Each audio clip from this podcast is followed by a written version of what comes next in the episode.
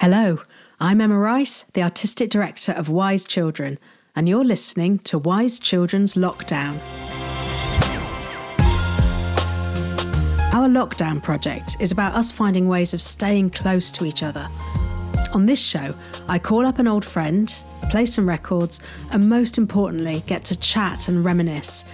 Come and join us for tea and biscuits.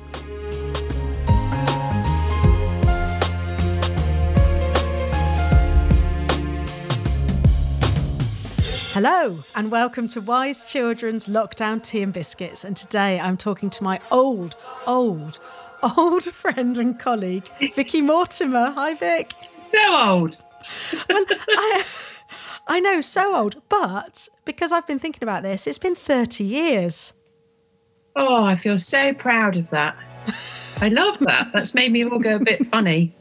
It's amazing, isn't it? It is amazing. It's, such a joy. Absolutely amazing. So I think, I mean, uh, it's all such a blur going back, but I think we met in 1990 on Arden of Faversham at the Old Red Lion in London, directed by Katie Mitchell.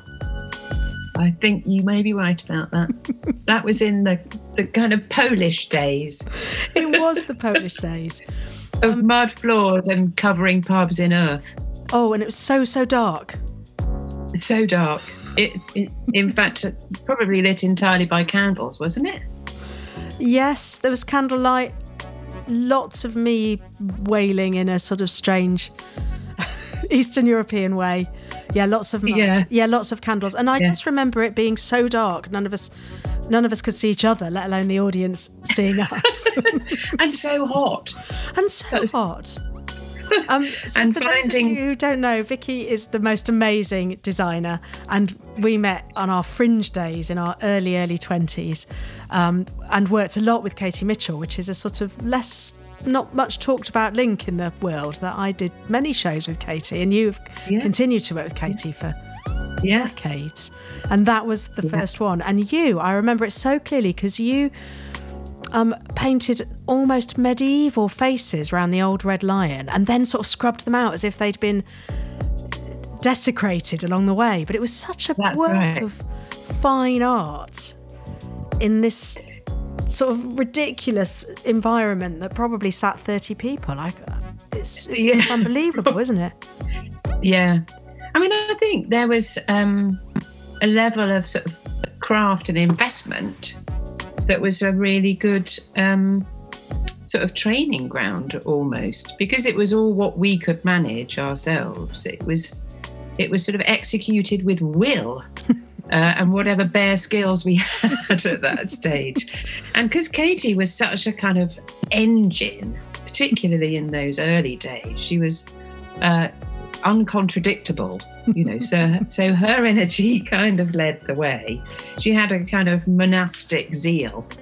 Um and we and it meant that actually re, the positive of that was it felt like everything was possible and that we just put in the time and the effort to make it happen. And i think the bespoke nature of sort of creating those spaces was a really it was a really good training and a really good pleasure actually. And working to what abilities I had, which were sort of barely exercised, sort of natal skills. if I look back on it now, I just think we were living in a bubble, such a funny bubble. But there was But a the pub culture was really strong then. Oh, it was really strong, the fringe culture, and we really did work for nothing, and we really did work for the work's sake. Yeah. Um, and yeah, there was a ferocity, a burning intensity. As you say, Katie had it in spades, but so did we actually. Yeah, We'd sort of yeah. found each other through the Eastern European link.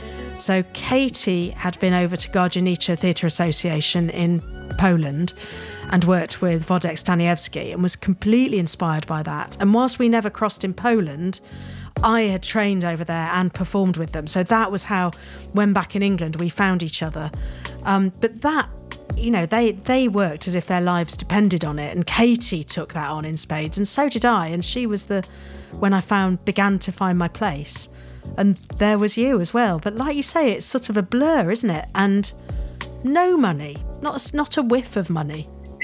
definitely no money. I mean, this is kind of relevant to the current situation and what you know what life looks like for young, particularly young people coming out of the coronavirus economic lockdown.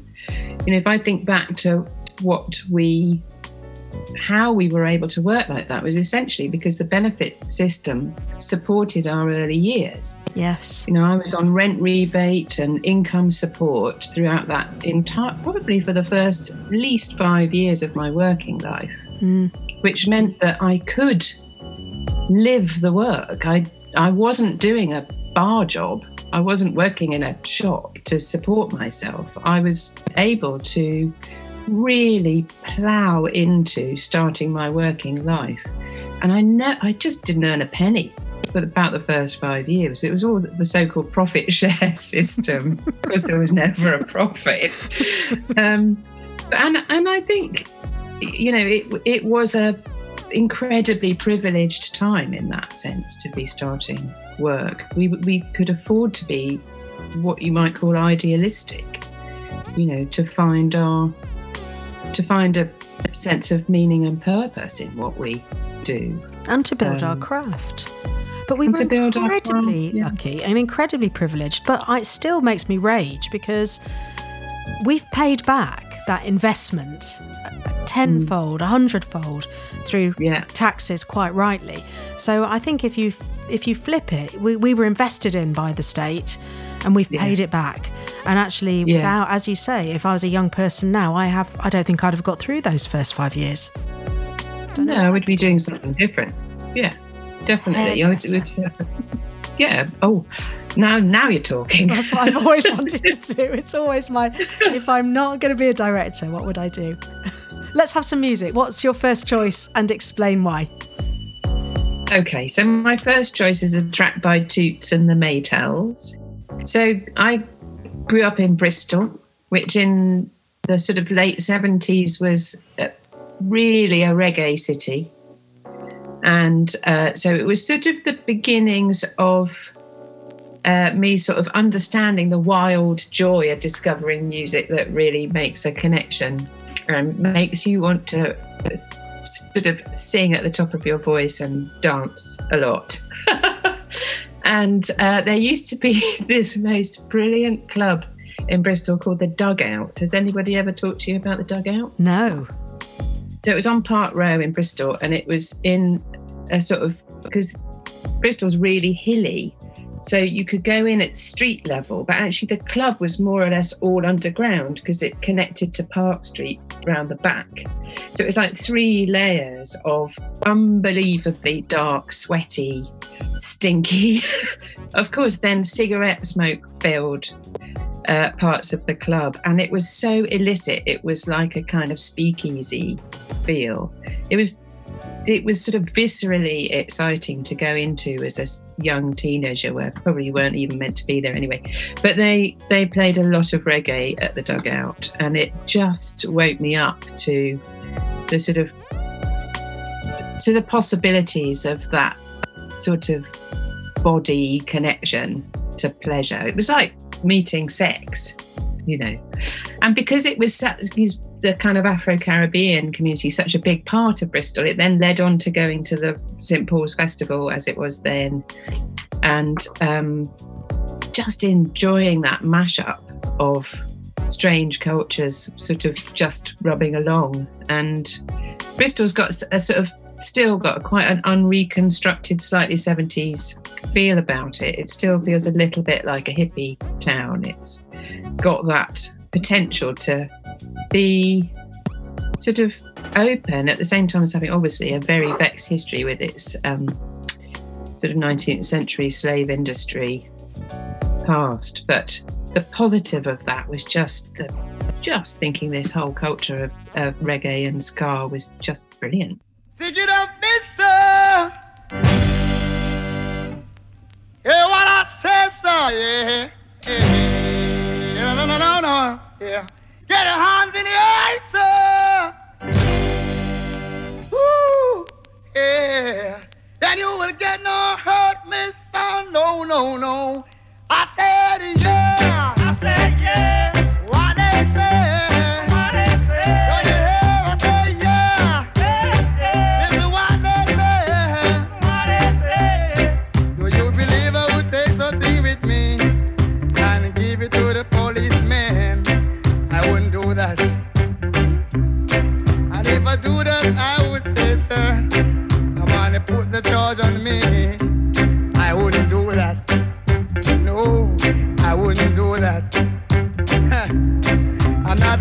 Hurt myself.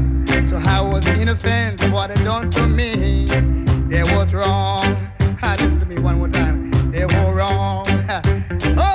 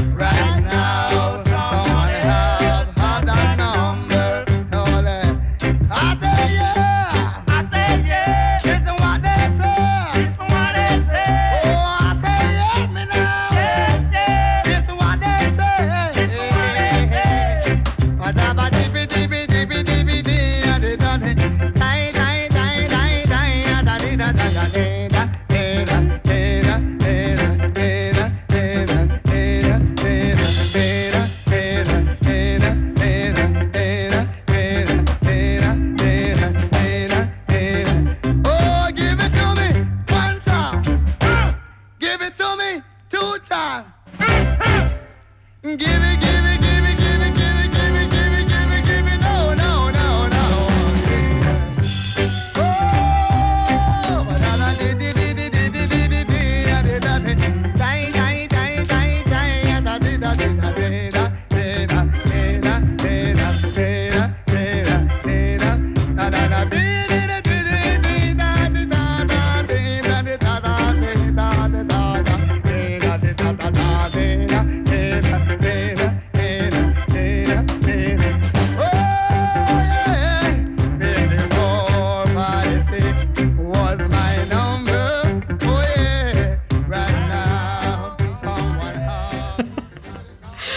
I can reveal to you that that was played on original vinyl because it's one of Simon's most prized records as well.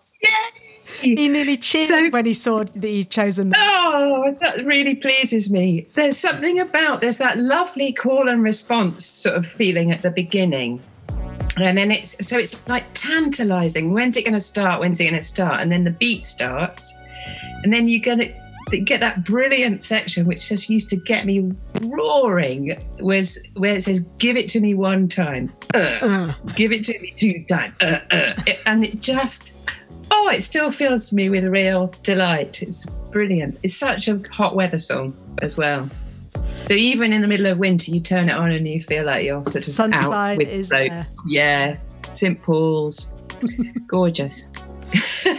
So I'm going to take us um, back into our Eastern European past for a short while because we on graduated in Katie's wake from the fringe to the mainstream and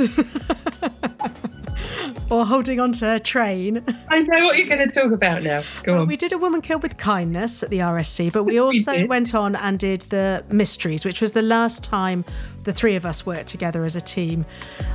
yeah. And I'd, by that point, stopped performing with Katie, very much against my will. I still felt that I needed and was owed a leading role, but never got one. But by this point, I was very much in the creative team alongside you and was choreographing, using all the skills that I'd found in Poland and my natural desire to make up dance steps.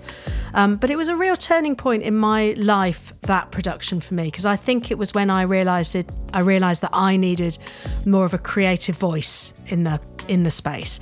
And Katie's such an auteur um, that she's she's amazing to work with. But at some point, I thought actually, I, I there's there's not room in this relationship for two of us. And I think she once said one of the most sweet and insulting things anybody's ever said to me because she once said. I can always trust you to come up with the wrong idea, but it will lead me to the right idea.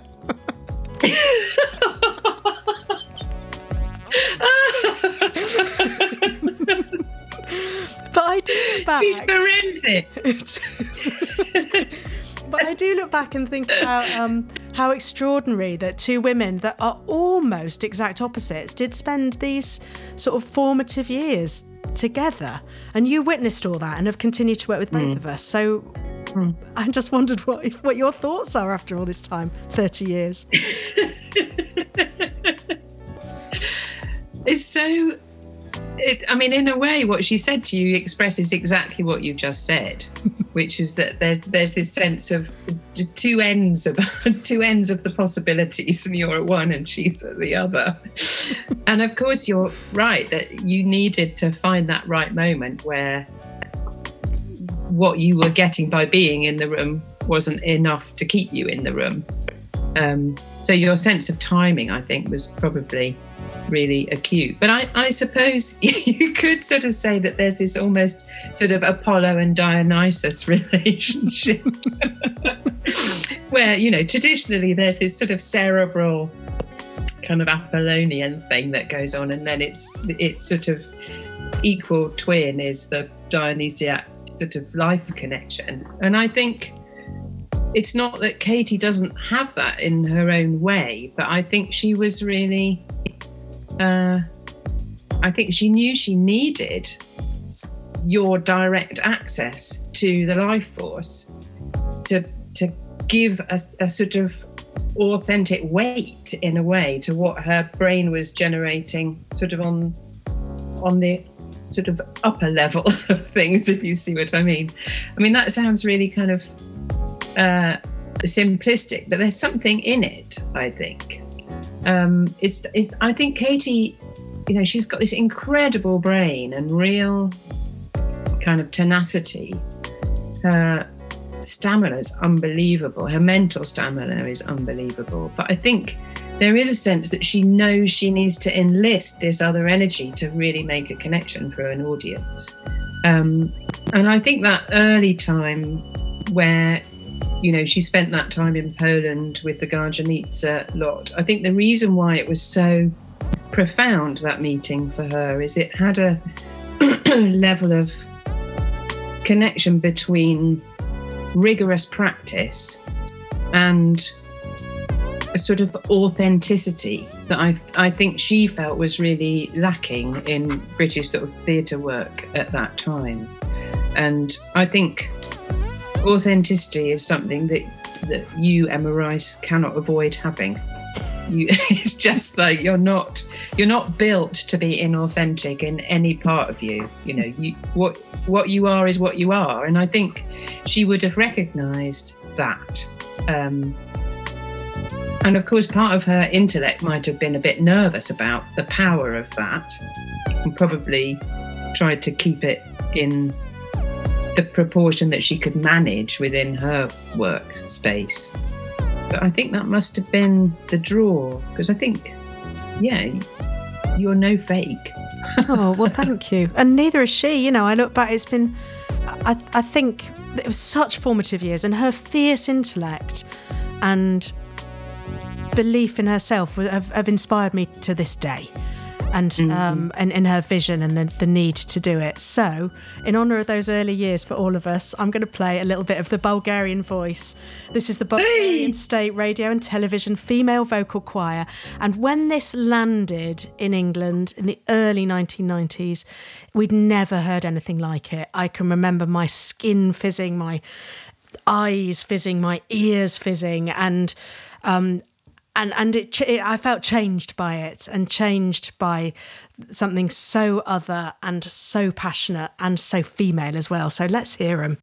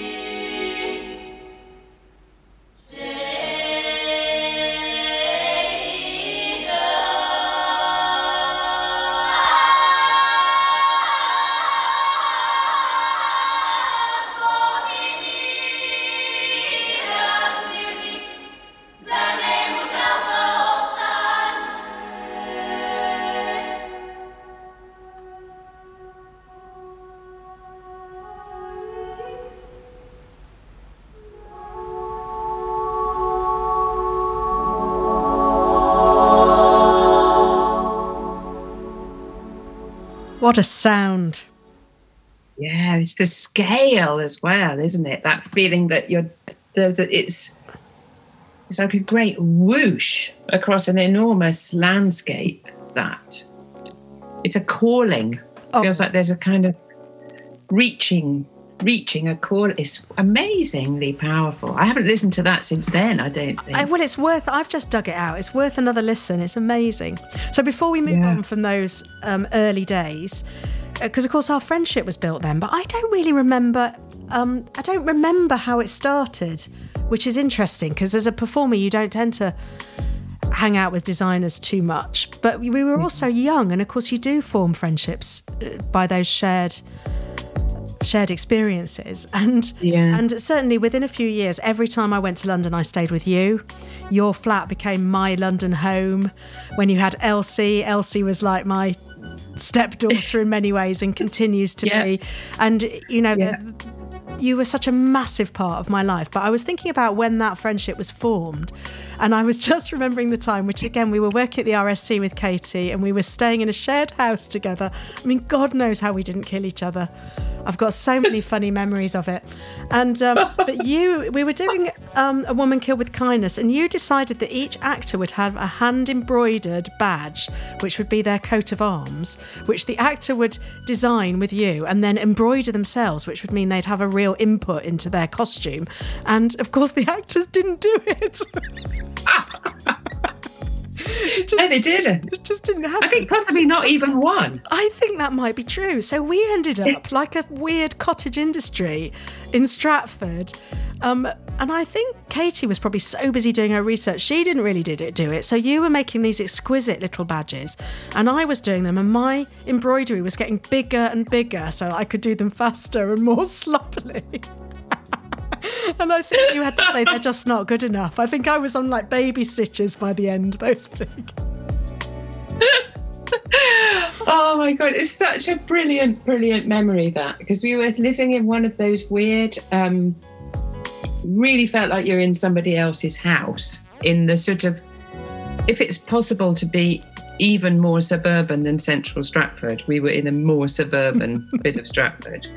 And it was a sort of 1930s house full of somebody else's belongings. And so we were like these sort of squatters almost. Katie was absolutely driven and, and I'm sure she will forgive me for saying practically humor free for the entire experience because she just was so uh, determined and she was at that stage because it was so early on actors really had no idea what to expect working with her and so they arrived in a room where she was asking things of them that Royal Shakespeare Company directors just didn't want them to do normally. And so she was having to front her process Yeah. every day. I think it must have been extremely um, demanding for her, but she it made meant that she was a humorless housemate. I remember you and I sort of sitting downstairs when Katie was up in her room, sort of snorting and giggling like terrible kind of bad children, and sitting on the sofa with these wretched badges to do our cross stitching, our embroidery. And I also remember in that house that Katie had somehow come into contact with Steve Martin in America. And I was like, I was like, wow, that's amazing. You've met Steve Martin. She said, I don't know who he is. And I can remember finding Roxanne and trying to show Katie Mitchell Roxanne on video in and her just stony face, like thinking, what is this? What am I watching? And I think it was um, around that time Making me do. just again the two polar opposites with the, the seesaw of me and Katie, me loving Steve Martin and um and then I can also remember because it was the time of when we were watching videos to pass the time, watching that that film about Ed Wood, the B movie director, and I can remember at the time thinking this is like me and Katie. because he just thought everything was brilliant. I thought I am Ed Wood, a B movie, because he would do these terrible fights with a plastic octopus and go, and people would say, "Do you want to retake that?" And he'd go, "No, it's brilliant."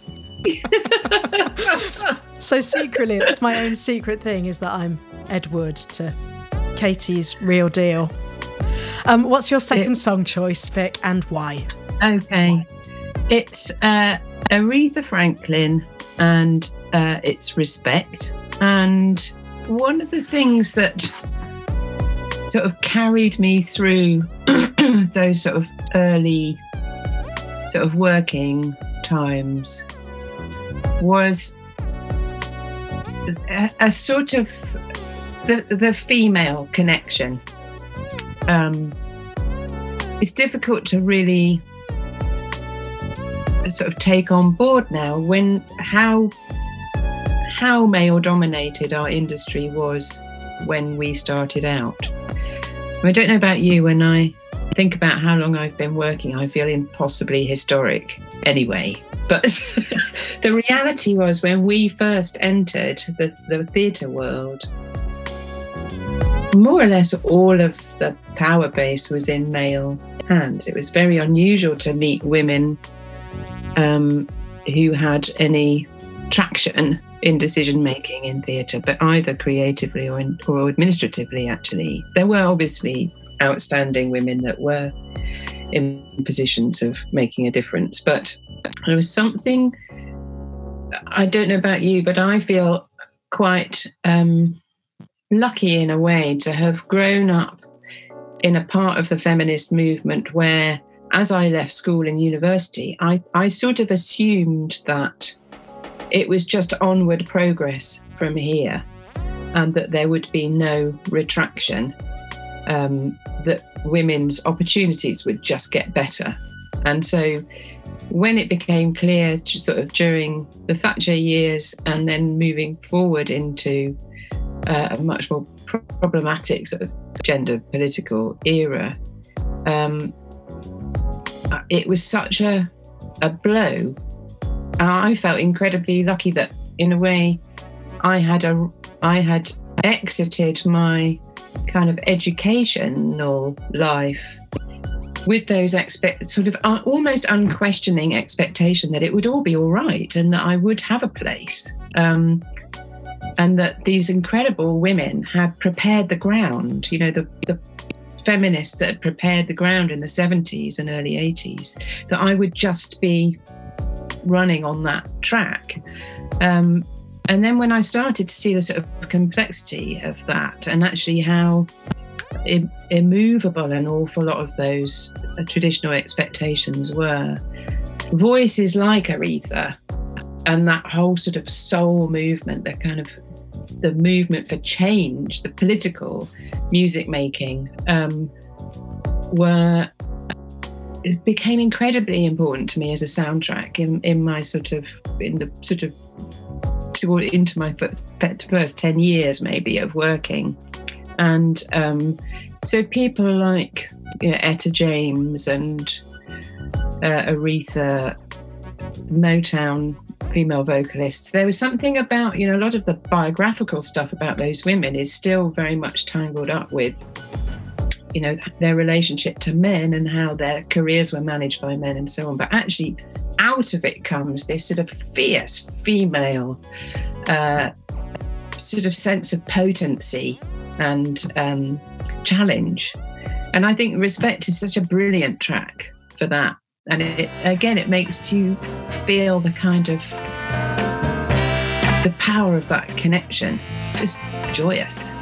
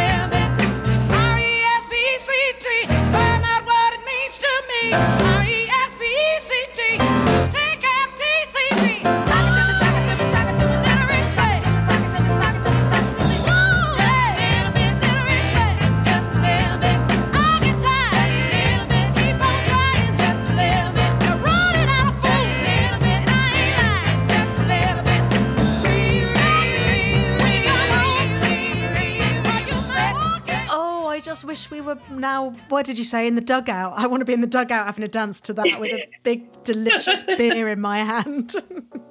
I want to go forward a little bit, and um, our our paths sort of went apart, didn't they? So I went ended up down in Cornwall um, working Yeah. Kneehigh. You were building your career, your amazing career in London. But as I say, your flat in Stockwell was the meeting Yeah. ground. So our relationship continued throughout all those years. And I, Yeah. having a little moment to reflect, it's amazing. We held on by a thread, didn't we? And whilst we were never able to work with each other all the time, you came and you designed the costumes for Nights at the Circus, the Kneehigh show Yeah. In the early 2000s, and also A Matter of Life and Death, the first time that Yeah. we came to, that I went to the National. Um, and with those two projects, you designed the costumes, and Bill Mitchell, my wonderful um, designer, late designer at Kneehigh, did the set. But why did you say yes to those projects? Because it certainly wasn't for the budget, was it? Didn't you Oh, your I- feedback to Nights at the Circus? Have I imagined that? I think I did. I can't remember why. I think I've never been very good with money though. Well, that's true. I, I mean, it's only it's only in this immediate crisis that I've even started to really think about money and think, oh Christ, I could probably do with some of that money now that I was so kind of careless about in the past. I think, um, I mean, Nights at the Circus was the first time I came down to the Barns, to Knee Barns, and that such a extraordinary. I just remember getting the train down and being picked up and taken off to this sort of wild bit of cliff. Um, I mean, the, the sort of why is um, it is, I suppose, about. I'm interested in what I do as a. It's a collaboration primarily, so, and what and how collaborations create processes that that give a a sort of integrated identity. So you get process and and what the audience sees becoming one and the same thing. So there's something about the ethos of Kneehigh at that, you know, when you uh, asked me to come down and do that, that felt like it's somewhere in the area of authenticity again. It's about making a, a really genuine and honest contract with an audience. And that starts inside that rehearsal process. And I think if I think back to the nights at the circus process, it was really about me taking a, a- almost quite a I wanted that challenge. I, I wanted to not be inside quite the, the dry making environments that I'd found myself in, where there was a very clear structure. I would design the thing with the director, and then the actors would arrive at some point, and you'd sort of put the two things together. And I think the sort of I felt there was a really beneficial danger to me going into a, a making environment where the actors were so much part of the process. It required a lot of courage to, I felt it was really good for me to make myself vulnerable and expose my process as I as I felt it then. Whereas actually now I see it as this sort of um, you know, thinking back to work we've made more recently together, that that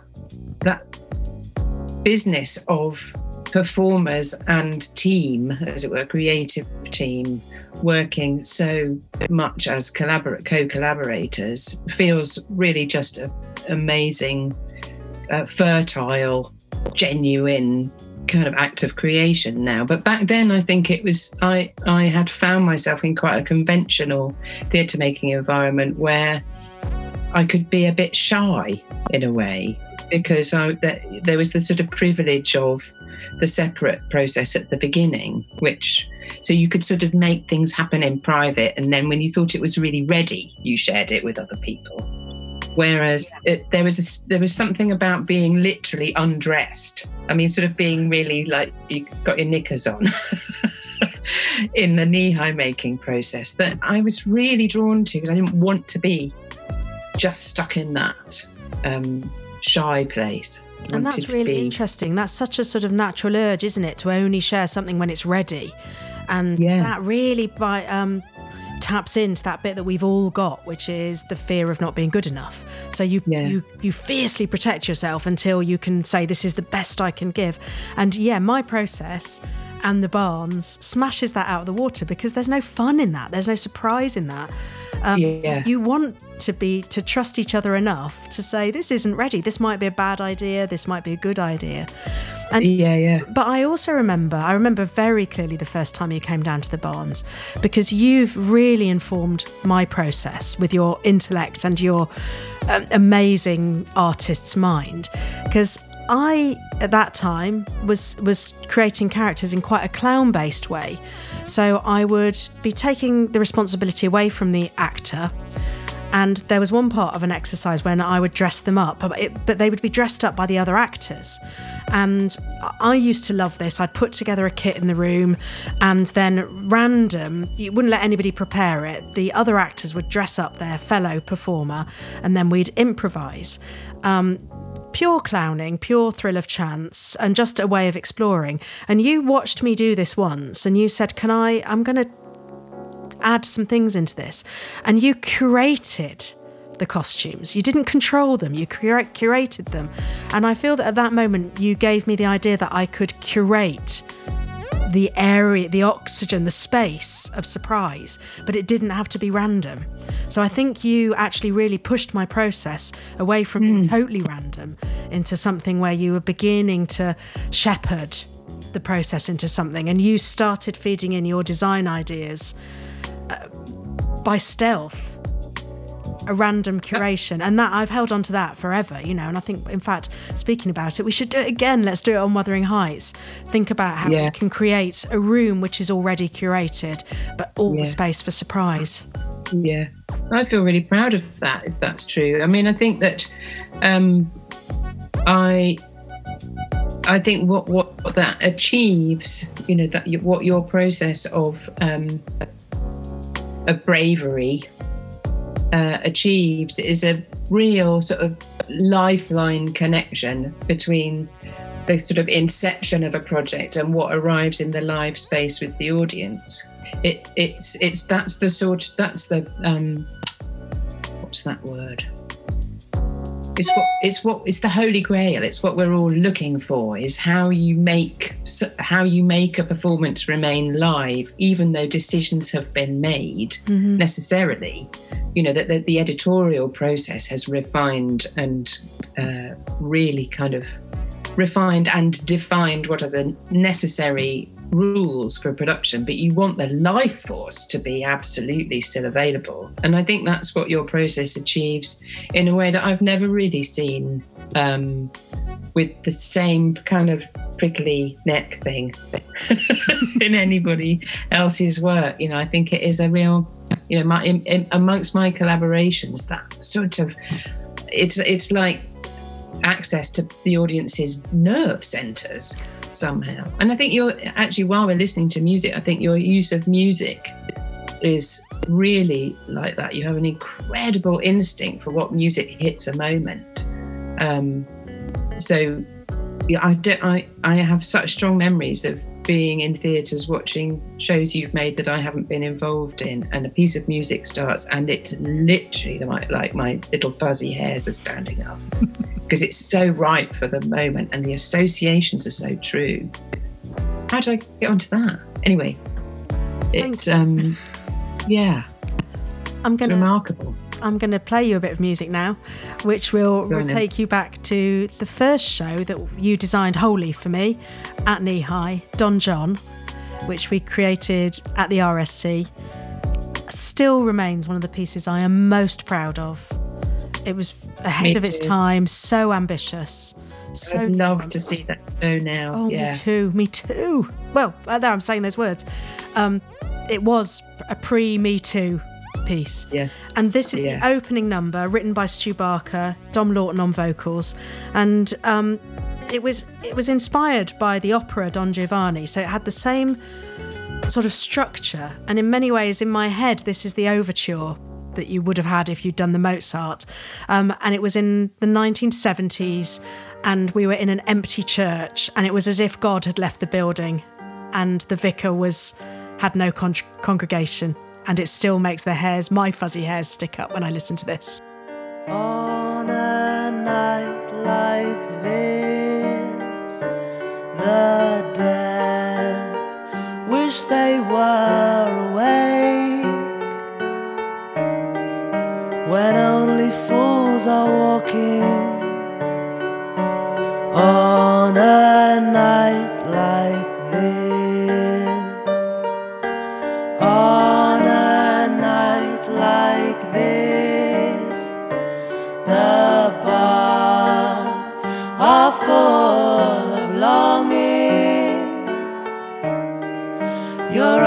Are full of longing.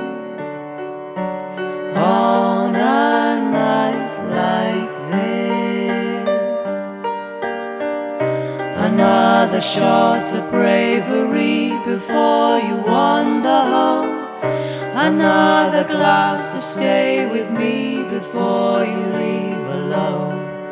Another night of broken dreams before the dark has flown. Streetlights flicker like dreamers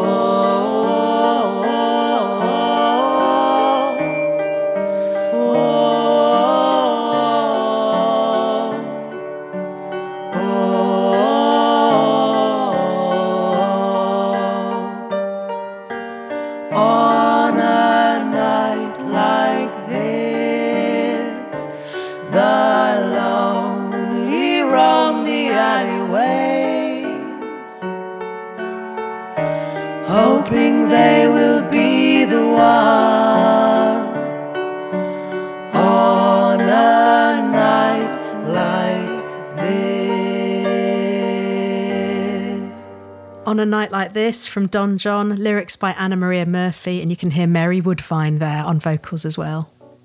Talk to me about so that show. evocative. Oh my god, it's so evocative of that show. I was just thinking about it was an incredible bunch of performers, wasn't it? Mm-hmm.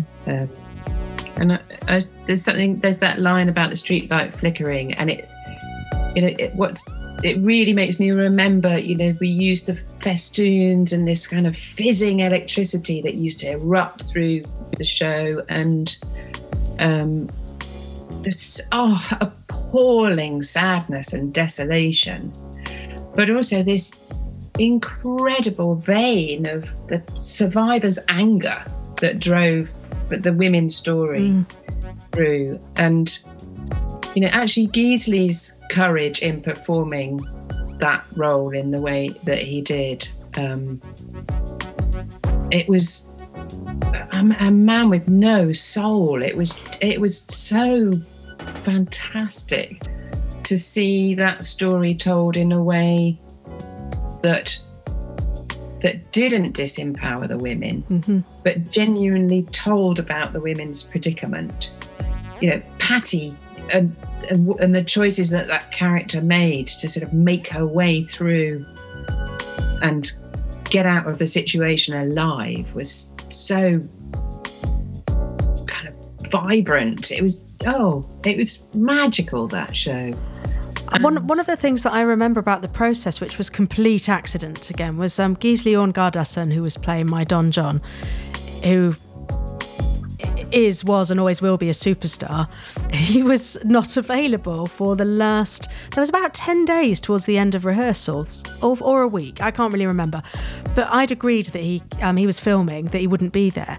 So we devised this show with him, and then there was a period in rehearsals where he left, and the whole ensemble rehearsed this show without him, and it was like there was a hole where Don John, Don Giovanni, Casanova, you know that womanizing archetype was missing. And it felt like we made this really, it was amazing. We kind of got used to it almost being a space that he inhabited rather than a body. So the, the company became incredibly strong and the story became incredibly strong around this space. And then Gisli stepped back into it. And of course, he does, just doesn't care. He's the most uh, sort of charismatic, happy go lucky sort of person that he stepped back into this space with this power around him. And that was one of those wonderful sort of chances of process where you the, the women were so powerful.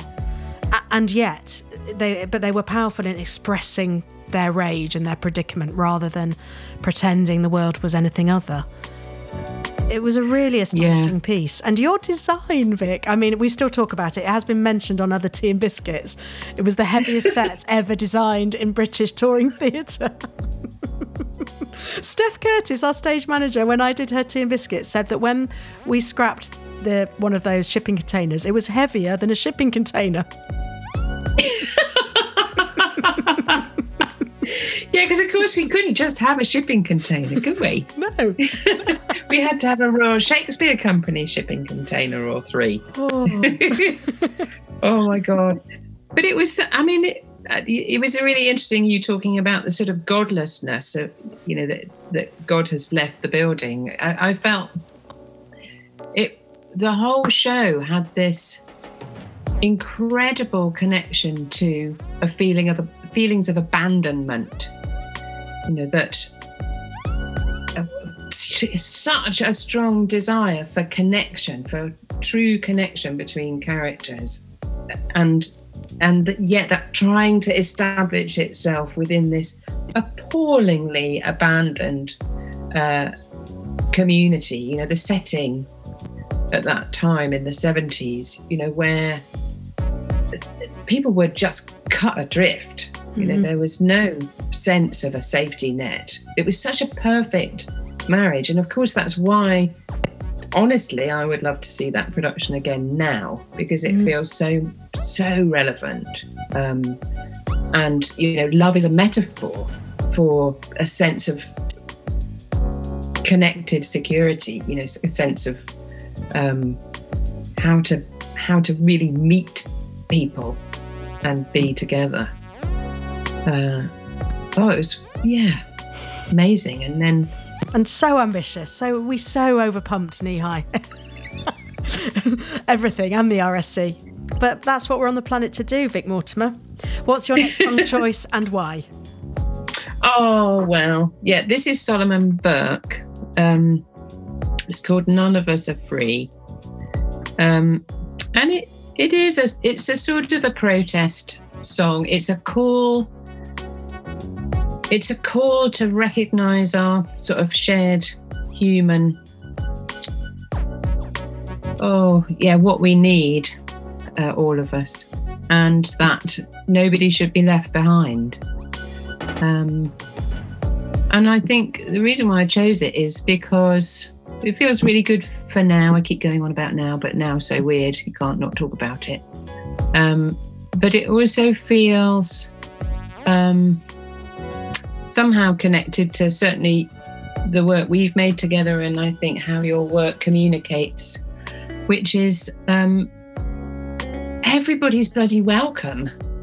You know it doesn't matter whether you agree or disagree. You know that the fact is this is what's on offer and it's really generous. Um and we can we can take it all because the contract is so honest. Um and even if it's not to somebody's taste, that's that's okay. You know, fine if you don't like it. it it's still itself and completely humanly, energetically available. And it's oh yeah.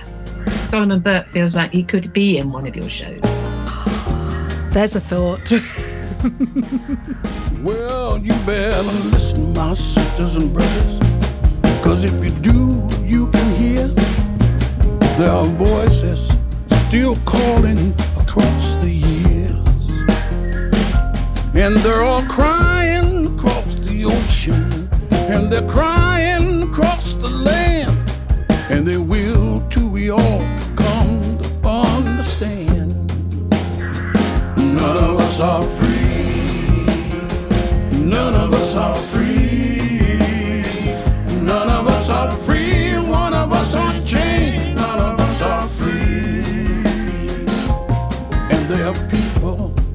in darkness and they just can't see the light. If you don't say it's wrong, then that says it's right. We got to try to feel for each other. Let our brothers know that we care. Got to get the message, send it out loud and clear.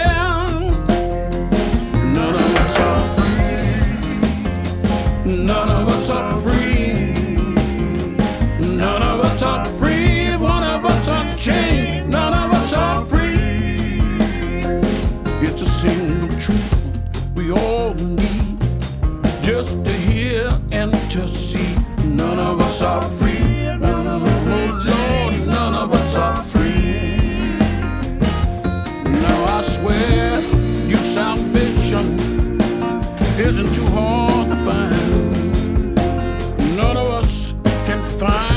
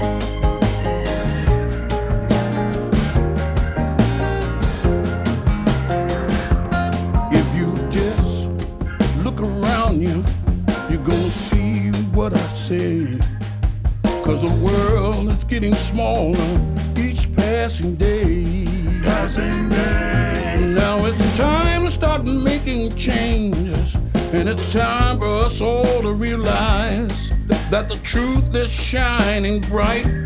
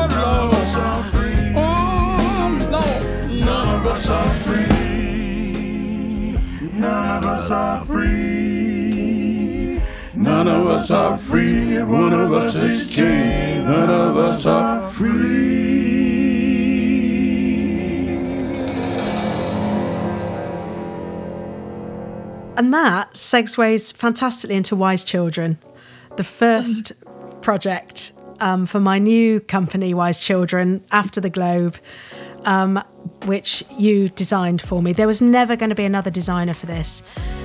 You'd already um, done the costumes on Nights at the Circus with me, but Angela Carter, we knew it. It's in our bones, it's in our blood, it's in our DNA together, and it needed a female voice, a female voice of strength, of rage, of creativity that's got got all the scars of this crazy life that we choose, and that's you and me. And you launched Wise Children standing next to me, which is something I can't imagine any other way, but I will forever be grateful for. Oh, it was such a brilliant project. I I don't know what yeah, just about to say I don't know what I would have done if I wasn't the designer on that project. It was such the perfect moment and you and I have been working on Little Match Girl at the Globe um, right around the time when the shit was really hitting at the Globe. And you were trying to rehearse at the same time as trying to manage the fallout from all of the political goings on there. And um, and that was such a um, wow, that was an experience to witness that on the sidelines. I had no idea, you know, you and I hadn't done anything in- together at the Globe up until that point. So I hadn't really got a grasp. I didn't know anything about the Globe. And then sort of being in the middle of the making process and seeing you weathering that with your incredible honesty. Um, and so somehow, you know, the the whole sort of Ole Shut Eye vibe you I can't believe you managed to make such a beautiful show, Little Match Girl, even while all of that was sort of happening in your lunch break. Um, and so somehow the roots for Wise Children and why it felt so right. It was it was like a sort of gathering of of um, conviction around Wise Children. It was such a perfect choice. Um, and like you say, that um, the celebration of why theatre is such a great thing, even with all of its sort of inherent kind of cost and tragedy and and silliness along the way. You know that it, it was a vindicating project that I felt had its sort of shadow self somewhere in the match girl moment. And so yeah, it was it was vindication somehow, not not of not of you and how you make shows, but just of it as a form Of theatre. and, and what it gives. You know, theatre is a thing, why it's there. How interesting. Um, it's amazing to hear you talk about that little match girl time because, you know, a lot of that time is a blur for me. But Mm. actually, you, you say you don't know how I managed to make a show at that time, but actually, theatre is my sanity. Yeah. Theatre is my safe place, it's my happy place. And it's not safe because I know what's going to happen. It's safe because there will be joy, there will be surprise, there will be laughter. There is a story. Um, and that's how I managed to do it. But and that ex- is exactly the bridge that goes to Wise Children because that's what Angela Carter was celebrating, which is Yeah, this yeah. messy, crazy, sort of debilitating life choice is also pure sanity for some of us. It's where we know Yeah. who we are Yeah. and we know who our And family think- of choice is. I think that's really key. The family of choice that you recognize each other, you know, whether you're working together or not, there's a sense of knowing what your DNA, shared DNA is. I think your thing about identity as well was so interesting on Wise Children that management was so it was light as a feather and it is essentially it just said i'm going to position these people in these parts um, and go with it. Because actually what bubbles up from underneath those casting decisions feels so true to the form of the novel. You know that you can have gareth as one of the twins and you can carry on that sort of complexity of overlapping through all the other roles. And it that in itself is a sort of expression of the dynamism and flexibility of the theatrical uh, making process that just translated absolutely directly and just solved all of those problems about identity in one go. And it was absolutely celebratory from that very kind of core decision. And then there was, you know, we could just touch in all the kind of dusty beauty of, you know, deteriorating things that we put around it it all. was dustily gorgeous.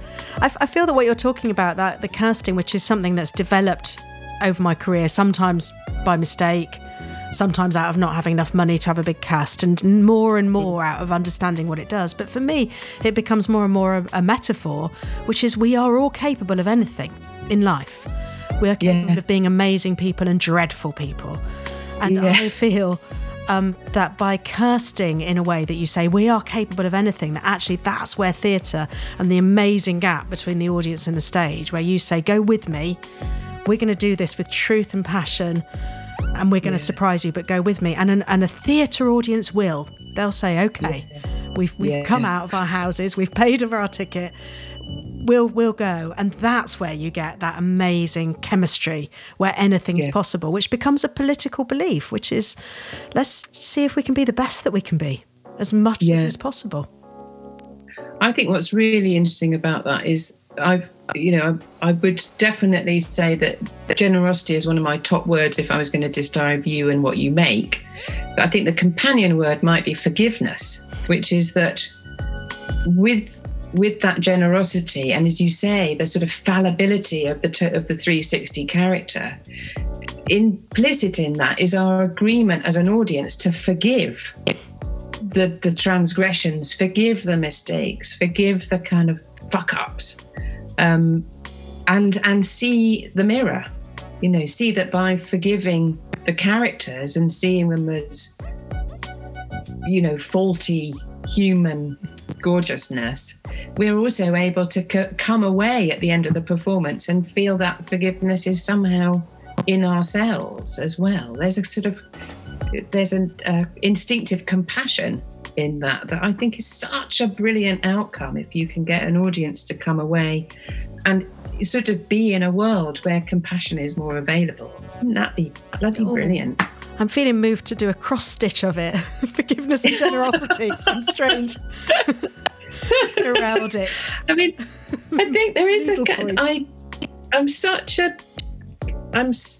I feel so grateful that there is that idealism is available. You know that actually I I and I think it's idealism with which has got some accumulated proof behind it. I think. You know, people coming out of Wise Children, you could feel it in the auditorium that there was this real um, rich joy. And people were touched but they were also you know provoked and surprised you know that it's such a range of all sort of really three-dimensional experiencing that show So before we say goodbye, um, we're working on Wuthering Heights, and the lockdown has been a bit of a gift to us, hasn't it? Because we've suddenly Oh, got much clearer diaries, and normally we would meet between maybe three times in a design process, and there would be train journeys to usually your studio and we'd we'd work sort of intensively. And because that hasn't been possible we've been working we did a fortnight of doing 2 hours a day. And I found that again you've changed the process. Who knows what we'll come out of this with? But I found the time that we spent with each other talking about the script talking about the story has been really enriching. And it feels like we we've taken out some of the heat of our lives. And in a slightly cooler world found such depth and um, uh, such discoveries, and I've loved that. I've loved just the time we've spent together, albeit online. Yeah, me too. I mean, I think it's a rare. That's been a rare gift for sure. I mean, I think there's a um, there's an excitement to be had. You know, thinking about the way that we've made work in the past, where it's an act of improvisation in the moments that you do have together, where you have to rely on instinct to create the right connections. And that in itself, of course, has a, a reward. But there's something about having had that time simply to dive into the story and, in a way, find a way of describing our uh, responses and ideas. We haven't had much of a range. And so narrowing the range has meant that the, t- the time has been the thing that's made up for narrowing the range of expression with each other, sort of. So it's meant that we, I think we'll go into whatever the next phase of making the pieces with such a sense of what our potential vocabulary is for mm-hmm. storytelling. I mean, amazingly, we've come up with a pretty secure storyboard for the whole thing and certainly a very distilled environment for it.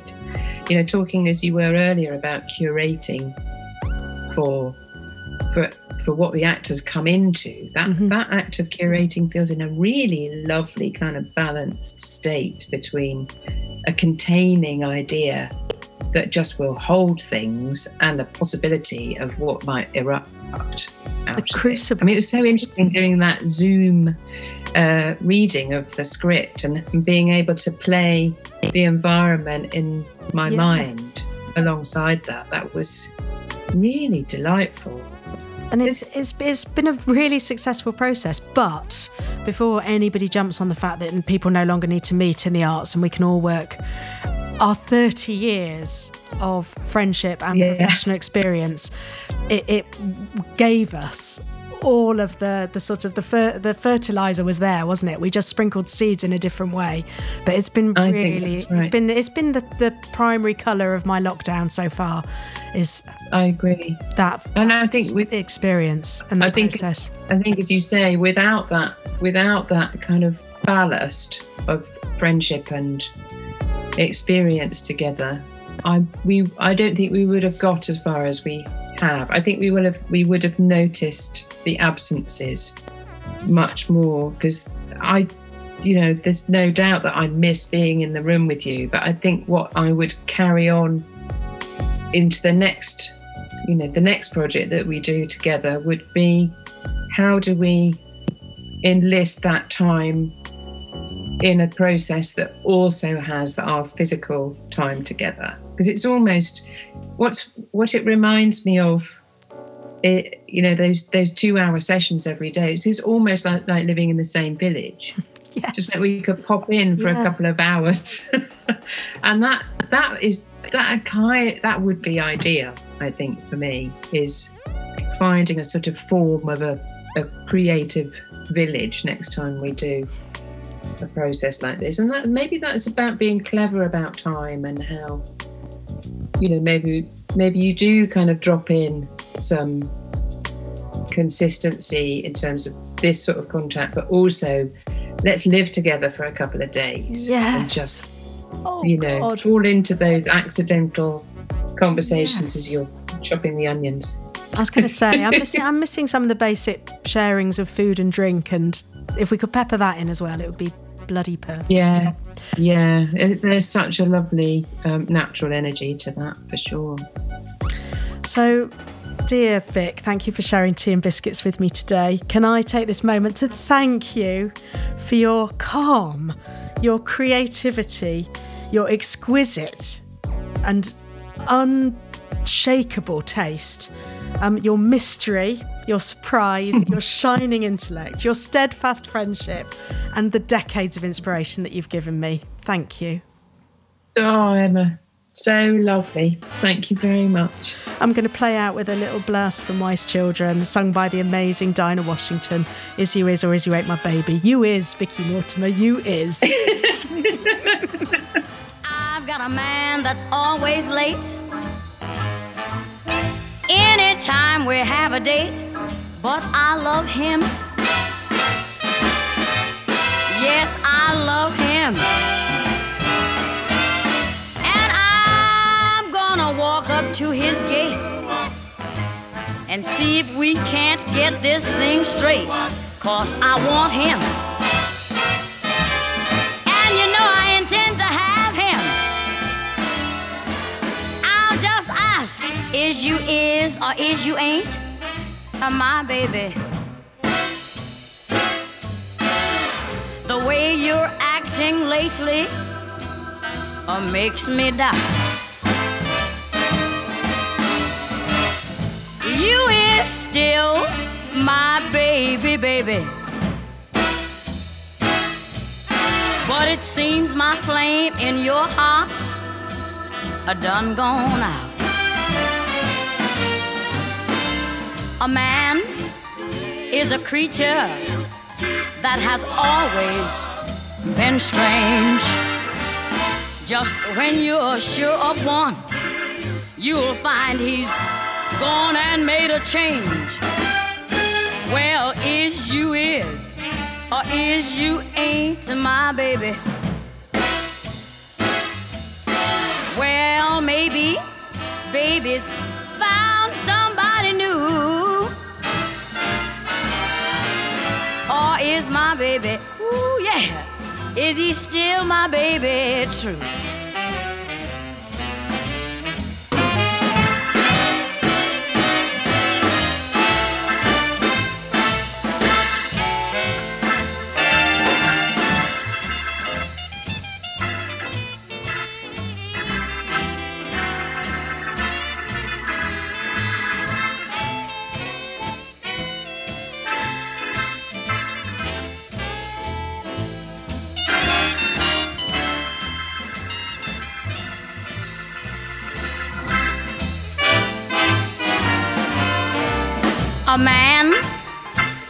Creature that has always been strange. Just when you're sure of one, you'll find he's gone and made a change. So is you is, or is you ain't my baby. Maybe my baby's found somebody